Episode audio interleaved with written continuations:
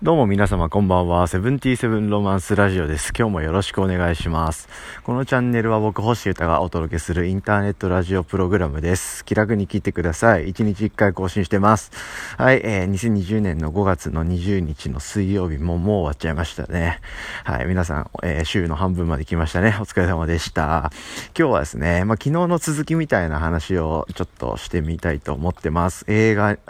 ていいもんだなと。はい。映画っていいもんだなって言った次の日に僕はこういうことを話しますよ。映画なんて見てる場合じゃねえっていう話をしたいと思います。というのも、ドキュメンタリー作品みたいな、まあそれも映画なんですけど、はい。ドキュメンタリーみたいなものも面白いなということに、えー改めて気づいた日でした。昨日の、あーちょ、その映画っていいもんだなというですね、ラジオを撮り終えて、その足で帰宅しまして、何か一個、一個というか、まあそんな時間ないけど、3、40分ぐらい、映画、映画細切れで、なんか映像見ようと思って、ネットフリックスをザッピングしてたんですよね。それで、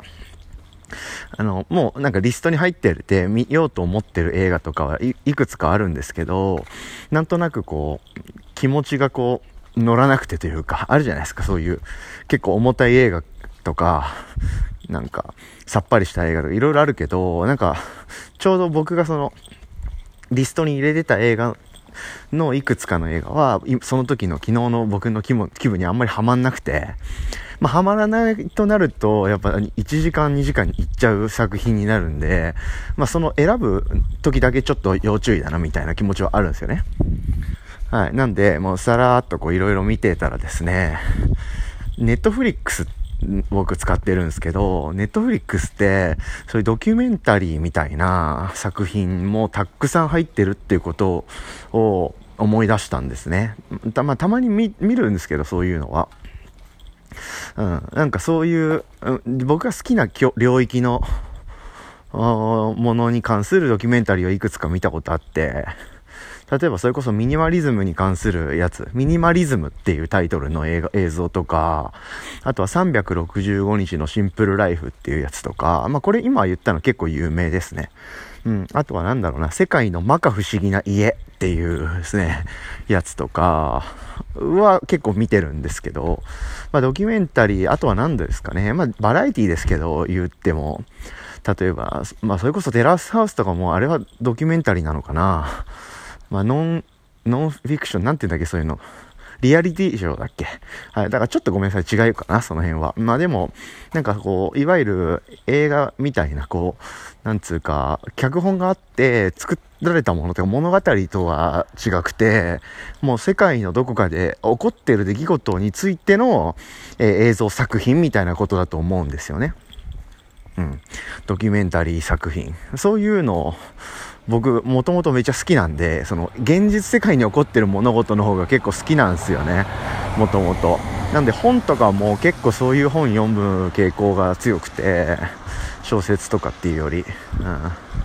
なんで、まあ映像もそういうのがあるんだったら、なんか面白いのがあんのかいみたいな感じで、さーっと探してたらですね、すごいパッとこう、目、目に、目に、目を引く 作品みたいな、こう、ジャケが飛んできてですね、えー、二郎は寿司の夢を見るというですね、あの日本人の、ん？人間国宝になったのか？まあ、ミシュラン三つ星みたいな、まあそういう本当なんか、世界の一番長寿の、そういうシェフ、三つ星シェフみたいなんで、ギネス登録されてるみたいな、もう多分言わずと知れた、もう世界的にも超有名な寿司職人ですね。小野次郎さん。はい、すき家橋二郎っていう、まあ、銀座にある、銀座六本木にもあるのかな？豊洲にもあるのかな？もう、もう日本の、いや、世界一番の、お寿司屋さんですよね。はい、漫画で言うとワンピースですよね。はい。まあそんなような方の、まあドキュメンタリーというか、はい、その、すき家橋二郎と、その、小野二郎さんと、その息子さん二人がいて、まあ弟子がいてみたいな感じで、まあ六本木店にもちょっとあるんですけど、まあ基本的にはその銀座店というかその、すき家橋二郎および小野二郎さんのこう哲学というか、まあそういうのにがっつりフォーカスを当ててるという。2011年の作品だったんですけど、あ、なんかこれ、こういう角度、おーみたいな気持ちになってですね、まあ僕飯めちゃくちゃ好きなんで、まあとはいえ、そういう食事をすることとか、美味しいご飯屋さんを見つけるのが好きみたいな気持ちで、その職人さんのこう、なんか内裏側というかそういう哲学とかに触れるとかっていうところまではあんまり、えー、そういうディグはあんまりしたことがなかったっていうこととか、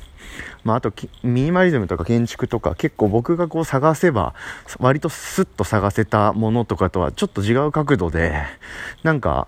ちょっと面白そうだな、みたいなのをですね、ちょんちょんちょんってこうブックマークみたいなのができて、リストに入れられるんですけど、見るかどうかは別として、とりあえず、あ、なんかこういうのもあるんだ、ドキュメンタリーか、へーへーとか思って、ちょんリストイン、ちょんリストインみたいなことをやってったら、それ、これが好きならこれもおすすめみたいな。まあ、Spotify とか Apple Music と一緒っすよね、ノリは。その、辿って辿ってのパターンで、ポンとこう、いきなりたどり着いたのがそれだったんですよね。で、これは面白そうだなというか、あ、いいぜ、みたいな気持ちになっちゃってすぐ見たんですけど、もうすごい良かったっすね。昨日もうそのまま結構がっつり見ちゃって、1時間3、40分ぐらいの作品なんですけど、半分以上ぐらい見たのかな。うん、で、まあ寝て、まあ今日のその休憩時間というか、その、まあ、今日本当にありがたい話でグッズに関することのみをやっていたという、もうがっつり8時間勤務みたいな、もっとか、もっとか、もうめちゃくちゃ今日働いたんですけど、そのちょっと合間とか、ちょっと休憩させてくれみたいな瞬間とかにこう、ボーケーと見て、すごくいい作品でした。もう見終わっちゃいましたね。大体、そういう映画、映像は3、3日ぐらいというか、3回ぐらいに分けて見てるんですけど、2回で見終わっちゃいましたね。すげえいい作、作品だ。いい作品？うん。まあ、いい作品なんだろうな。きっとそのエディターの人とか、その、その、仕切った人が、さ、いい作品に仕上げたんだと思うんですけど、まあ、に、二方向あるっすよね。その、やってることとか、その、描かれてるそのメインの人というか物事が素晴らしいという良さと、まあ、それをしっかり切り取って作品に仕上げたという良さ。だからドキュメンタリーって、そういう2点の素敵さがあると思うんですけど、どちらもすごく素晴らしかったっすね。まあ、どっち、なんか世界、世界に向けて発信してるんですよね。うん、なのでこう、世界の中から見た日本、世界の中から見たお寿司という、まあそういうような 描かれ方というか、切り口で結構書かれてる感じで、な、なんでまあ、お寿司って多分世界的に見ても日本食の代表みたいな感じだと思うんすけどね。だからそれ自体のこう、裏側というか、はい。あの、板前さんっていうか寿司職人さんたちが、その何をしてんのかみたいなのも、きっと取れ高高いと思うんですよね。うん、海外の人が見たら。まあ、僕も見てて超面白かったし、あ、こういうことやってんだ、みたいな。非常に面白かったです。皆さん、ネットフリックス契約してる方特にですね、ぜひチェックしてみてはいかがでしょうか。他の映像コンテンツを見れるのかな？その辺ちょっとわかんないですけど、結構有名な作品みたいでですね、もう2011年の作品なんで、結構見てる方も多いと思うんですけど、まあそんなもの見てですね、今日はもうめちゃくちゃ上がってるというですね、気持ちです。もう、僕はですね、ふとした瞬間、なんかこう、弟子の人とかが、いて、夏至の人っていうかその若い衆みたいなのが結構喋りながら、裏で、こう、お、偉い、お偉いというか、その、おの、おの親子みたいな、まあ、初代と二代目みたいな感じだと思うんですけど、も含めて、こう、し若手もいるみたいな。で、裏でこう、まかないみたいなのを食べながら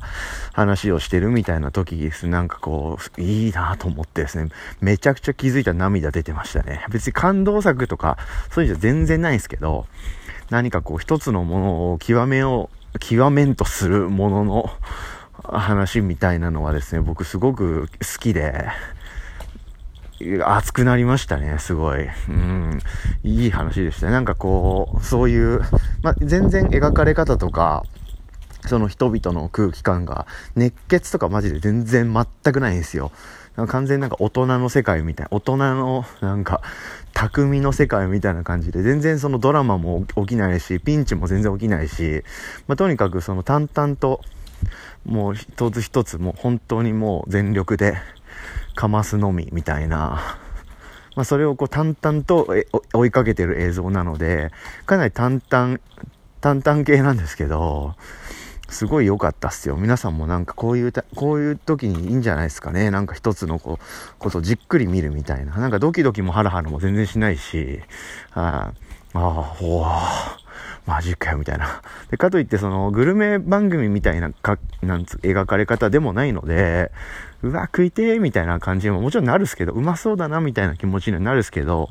それよりもその人間というか、その、哲学というか、そういう仕事とかそういうのに、えー、フォーカスを当てて描かれてるので、今みたいな時期に見ると、もうよりこう、内なる闘志が燃えていくのではないかと思われます。僕はそうな、な、なりました、すごく。うん。学ぶこと多かったな。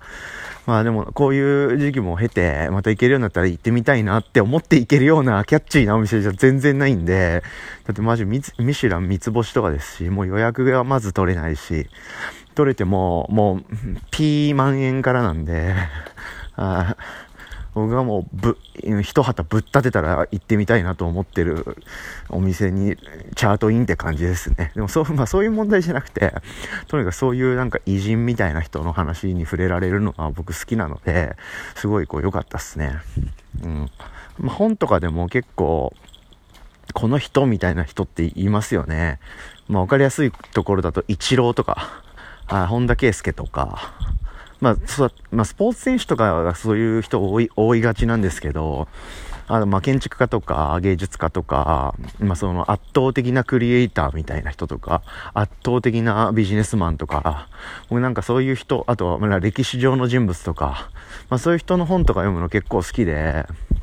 そうそう。だってこれ本当にあった話だろみたいなことをベースにすると、なんかこう、込み上げてくるものがあるみたいな。小説とかでの感動とか、うわ、衝撃とかでグッとくるものももちろんあるんですけど、僕結構そういう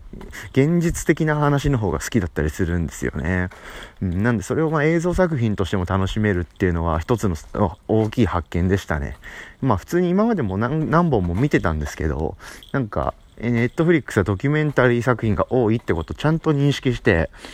今その上ですごいいい作品をボンといきなり見れたんで、なんかちょっとそっちもいろいろディグって、ディグってみようかなとか思ったりしてます。なんか割と海外向けっちゃ向けなん、海外でも市場もすごい大きいので、なんかスッとこう探すと、なんか外食産業の闇とか、なんかそういうなんか社会派みたいな、うん、なんかそういうドキュメンタリーはスッと出てくるんですけど、結構深くこう探せば探すほど、そういう、ああ、おーみたいな、なんか面白くてコアなドキュメンタリーにも出会えるかもしれないんで、なんかいろんな仕事してる人がいていろんなこう表現があると思うので、別に芸術家だけに興味があるわけじゃ全然僕はないので、うん、なんかそういういろんな人の考え方とか生き方に触れたいなと思っているので、ネットフリックスを引き継ぎちょっとディグってみたいと思います。はい。まあなので、なのでそういう最初にドカンと言ったのはそういうことで、映画なんて見てる場合じゃねえっていうのは全然そういう意味じゃないんですけど、まあ映画とドキュメンタリーと、まあ、あと広角機動隊と、みたいな感じ。あとは水曜どうでしょうと、あとお笑いと、みたいな感じで、まあ、映像コンテンツ一つとってももうね、いろんなものが見れると思いますので、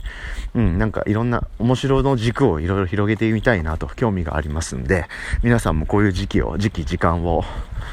利用していろんなものに触れてみてはいかがでしょうかという、まあそういう話でした。今日は気楽な話で、まあ映像作品、まあドキュメンタリーですね。まあそういうものも いいもんだなっていう、ドキュメンタリー作品もいいもんだっていうですね。話でした。聞いてくれてありがとうございました。終わりです。2020年の5月の20日、えー、水曜日も終わりということで、今日寒かったっすね。風邪ひかないように、えー、体に気をつけて元気でやってください。皆さん、私も頑張ります。ということで、セブンティーセブンロマンスラジオ、今日は終わりです。ありがとうございました。おやすみなさい。